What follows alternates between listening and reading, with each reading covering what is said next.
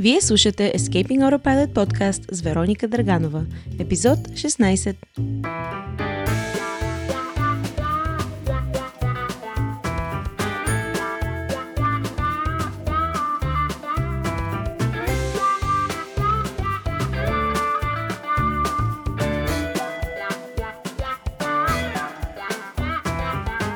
Здравейте, скъпи приятели! Тази седмица е специална за мен, защото маркира 3 години, откакто съм си прибрала обратно в България след 13 години живот в Канада. Чак ми е малко странно да кажа, че са минали толкова много години. И когато някой чуе историята ми, първият въпрос винаги е един и същ. Защо се върна? И всеки път, когато ме попитат, започвам обичайната вече наизустена история за това как моята мила баба се разболя тежко насред пандемията и в рамките на 48 часа събрах 5 парцала в един куфар и тръгнах към родния си град Варна с еднопосочен билет и претендах, за да се грижа за нея, не знаейки какво ще стане в крайна сметка. После разказвам на очудените си събеседници, че планът ми беше да остана за коледните празници и след това да се прибера в Торонто през януари. Все пак там беше моят втори дом, който към този момент ми беше много по-познат, защото там израснах, там бяха всичките ми приятели, майка ми, сестра ми, работата ми, домът ми, котката ми. Но съдбата имаше нещо друго на ум за мен. И през януари рестрикциите за пътуване в Канада около пандемията направиха моето завръщане много трудно и много скъпо. Съответно, с разрешение от канадския ми работодател продължих да живея във Варна и да работя от 4 следобед до полунощ в продължение на месеци, което може да си представиш беше доста тягостно, но поради часовата разлика нямах много избор. И някак неусетно се изтърколиха зимата и пролета, а за първи път не се чувствах като турист в България и мисълта да си замина започна да ми става непонятна. Усещах, че душата ми е някак по-щастлива тук и не можех да го обясня с думи. Обикновено разказа ми приключва до тук и ако има допълнителни въпроси, с радост започвам да отговарям и на тях. Те са от порядъка на «Добре де, но къде мислиш, че е по-хубаво за живеене?» или «В Канада нямаше ли повече възможности?» или пък «Не че ли липсва всичко да е подредено, уредено?» и така нататък. И понякога се вкарват и коментари за това колко са ни изчупени улиците в България и какво ли още не е. Разбирам защо хората ме питат, разбирам защо историята ми привлича интерес. Много българи живеят в други държави, за да учат и да работят за няколко години и после се връщат, но по-малко са тези, които са отишли на другия край на света, като деца при това и после се връщат обратно. Аз също, честно казано, си задавам този въпрос доста често. Защо се върнах?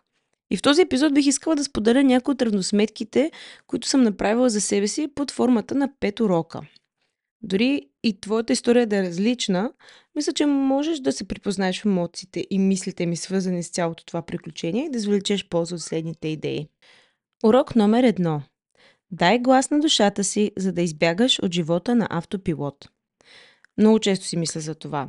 Точно преди моето внезапно и непланирано връщане в България, минавах през един така душевно тежък период. Усещах, че нещо ми липсва, но не знаех какво е.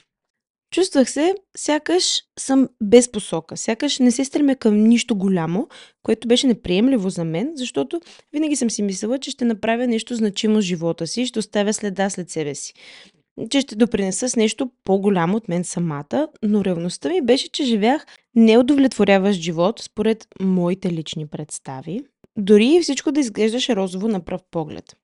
Имах си хубава и обещаваща кариера, страхотни и качествени приятели и семейство, здраве и светло бъдеще пред себе си. Но същевременно бях самотна. Живеех безцелно, правих някакви заучени неща, от работа вкъщи, на фитнес, чистя, готвя, спя и повтарям. Тук-таме излизах с приятели. Живеех класическия живот на автопилот, в който просто следвам един оттъпкан път и не се замислям за миг, че този живот ми е подарък. И той може да се стече по безброй начини, аз в нито един момент не се спрях, за да помисля съзнателно кой от тях искам да избера. Не се бях попитала какво за мен е успехът и как бих искала да използвам талантите си, за да съм горда от живота си накрая. Започнах да си правя тези равносметки когато тогавашният ми приятел започна собствен бизнес и ми помогна да, меко казано, да се събудя. Изведнъж видях как той процъфтява, как се ентусиазира от това, което прави, колко много енергия и радост му носеше дейността му, дори в най-натоварените периоди. А на мен нищо вдъхновяващо не се случваше и за първи път осъзнах, че никога не позволявах на разума си да ме навигира. Осъзнах, че ако искам нещо, само аз мога да си го дам, така както правеше и той. И няма някакво неписано правило, че големите мечти са прекалено големи, за да се сбъднат. Това, което последва, беше един сравнително интензивен период на саморефлексия. Коя съм аз? Какво ме бива? Как искам да възприемам себе си? Какво мога да дам на другите? Това беше първият път, в който съзнателно дадох глас на душата си и това беше първата ми стъпка към завръщането ми в България, а дори не го осъзнавах. Урок номер 2. Най-близките ти хора имат най-голямо влияние върху мислите ти. Ако се обградиш от хора, които живеят на автопилот, и ти ще живееш на автопилот. Изключително рядко е да можеш да плуваш срещу течението години наред. Течението са всички обстоятелства извън теб и до голяма степен това включва хората, с които комуникираш най-често. Ако по цял ден слушаш как някой се оплаква от живота, как оправдава неуспехите си, сочейки обвинително някой друг или нещо друго, шансът е, че и ти ще виждаш живота през подобна призма. Едно от най-хубавите неща, които някога съм правила за личностното си и професионално развитие, е активно и съвсем умишлено да намеря хора, на които искам да поддържавам и да се опитвам да прекарвам възможно най-много време с тях. Това може да е шефът, който оценяваш за качествата му като лидер и от когото се учиш непрестанно. Може да е близък приятел, предприемач, който ти вдъхва кураж, за да започнеш своето нещо. Може да е някой, който се е провалял в бизнеса, но никога не се е отказвал и продължава неуморно да преследва целите си, давайки ти страхотен пример. Може да е някой, който прави повече пари на ден, отколкото ти цял месец, което пък ще те научи да повишаваш собствения си стандарт. Когато си намериш такова обкръжение, ще станеш свидетел на съвсем различен и може би непознат за теб вид мислене, ще се вдъхновиш от начина, по който тези хора действат и резултатите, които постигат. И може би най-важното е, че ще осъзнаеш как нещата, които смяташе за недостижими, са реалност за хора, които не се различават с нищо повече от теб, освен с мисленето си. И е важно да се сещаш, че не трябва да сравняваш своята първа глава с тяхната 20-та. Всеки е започнал от някъде и, честно казано, не се страхувай да ги попиташ откъде са започнали, защото повечето хора с радост ще ти разкажат историята си. Те често се гордеят доста с тея. Ако се чудиш как да намериш такива хора, има страшно много начини. Може да се огледаш около себе си и да си направиш един социален инвентар. Примерно, има ли хора, които вече познаваш или приятели на твоите приятели, дори индиректно, с които може би евентуално можеш да си поговориш. Можеш също да потърсиш групи във Facebook за предприемачи или нещо друго, което ти е от интерес. Пък има и физически събирания, където може да се запознаеш с страхотно качествени хора на живо и без да трябва да плащаш нещо за това. Можеш и да си платиш. Примерно да си част от някаква мастермайнд група. Аз направих точно това с една група базирана в Щатите и беше най-прекрасната инвестиция в себе си, която съм правила до сега. Присъединявайки се към Escaping Auto Pilot, вече също си една крачка по-близо до тази цел, защото хората ни са дейни, предприемчиви и мислят съзнателно, докато градят по-висок стандарт на живот със себе си. Аз вярвам страшно много във влиянието на социалната група на човек и заради това създадох Escaping Autopilot и ще продължавам да инвестирам от времето и енергията си за изграждането на това общество, като в най-близко бъдеще планирам да започна да правя сбирки на живо за всеки, който има желание да учи от другите хора, които са се присъединили.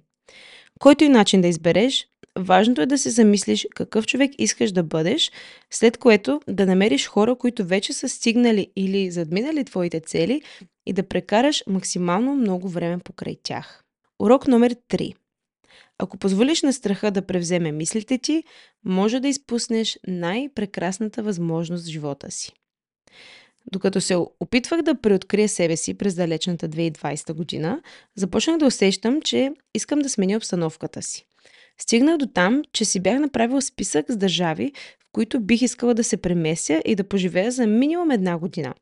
Бях сортирала този списък, базирано на филтри от типа здравеопазване, природа, стандарт на живот, климат и естествено близост до плаж, защото все пак варенското сърце си иска своето. Нито за миг обаче не се замислих да сложа България в този списък. Бях прекалено предубедена, за да си помисля подобно нещо. За България бях чувала главно лоши неща. Там всички са корумпирани, няма развитие, мръсно е, има много улични животни, дупки по пътя, хората едва ли не гладуват. Но ако трябва да съм напълно честна, дори в другите държави ми беше страх да се преместя, колкото и да бяха прекрасни на хартия. Чувала ли си, че единствената работа на страха е да те държи на едно и също място? Ами, моя страх правеше точно това за мен. Държеше ме в зоната на познатото, в зоната на комфорт, колкото и да беше некомфортна тя реално. И в крайна сметка какво се случи? Фактори напълно извън мой контрол буквално го направиха невъзможно да не тествам родината си поне за няколко месеца като опция. И след като я тествах, не пожелах да се завърна откъдето бях дошла. Нито за момент не съм си помислила, че съм направила грешка, като съм се върнала в България. Напротив. Смея да твърдя, че сега съм по-щастлива от всякога и живея по-пълноценен и стойностен живот и най-сетне се отдавам на преследването на мечтите си. И какво е заключението? Че заради един реално неоправдан страх щях да изпусна най-хубавото приключение в живота си. Урок номер 4. Хорското мнение за твоите решения няма нищо общо с теб. Когато споделих плановете си да се преместя в България и да напусна канадската си работа, получих цялата дъга от чужди мнения. Някои хора бяха много позитивно настроени и веднага ме подкрепиха, за което съм безкрайно благодарна, а други бяха много притеснени за мен. Казаха ми, че не съм преценила добре всички фактори, че действам наивно и че ще остана разочарована. И в крайна сметка реших да направя това, което знаех, че винаги работи, и просто заложих на себе си. И слава Богу, че направих така. Истината е, че чуждото мнение е пълно с чужди предубеждения, базирани на чужд житейски опит, вярвания и мисли. Няма нищо лошо да чуеш какво има да кажат хората, чиято мъдрост е доказана във времето, но в крайна сметка аз научих сама за себе си да действам спрямо своя собствен усет и спрямо собствената вяра в мен самата, в уменията си и в работната си етика.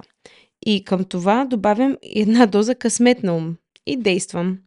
А ако някой се опита да ме критикува и да ме събаря емоционално, тогава просто се досещам, че никой успял и уверен в себе си човек няма да се хване да събаря някой друг.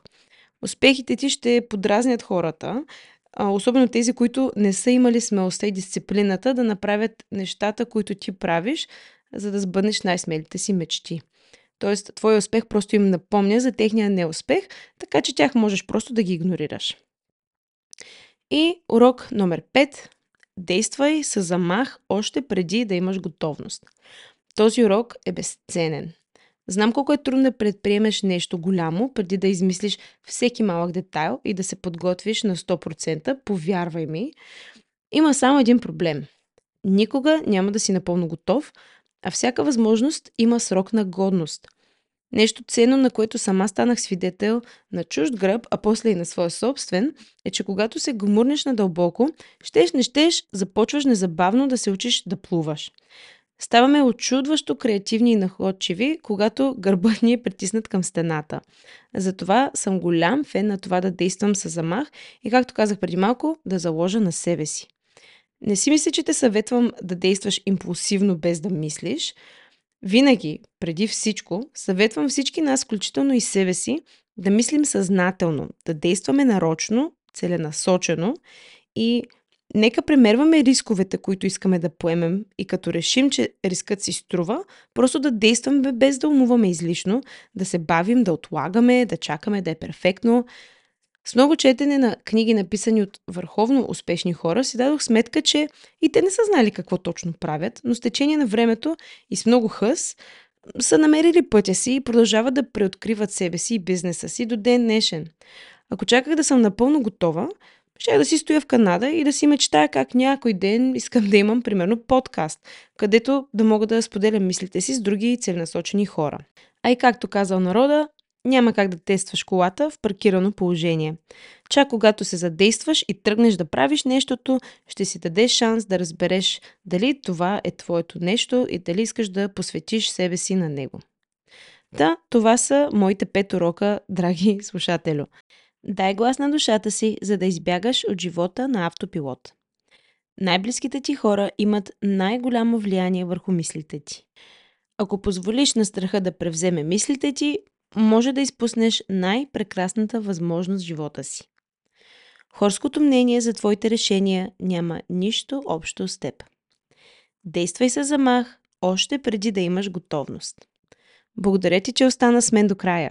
Ако този епизод ти хареса, моля последвай нашия подкаст и дай рейтинг в платформата, в която слушаш.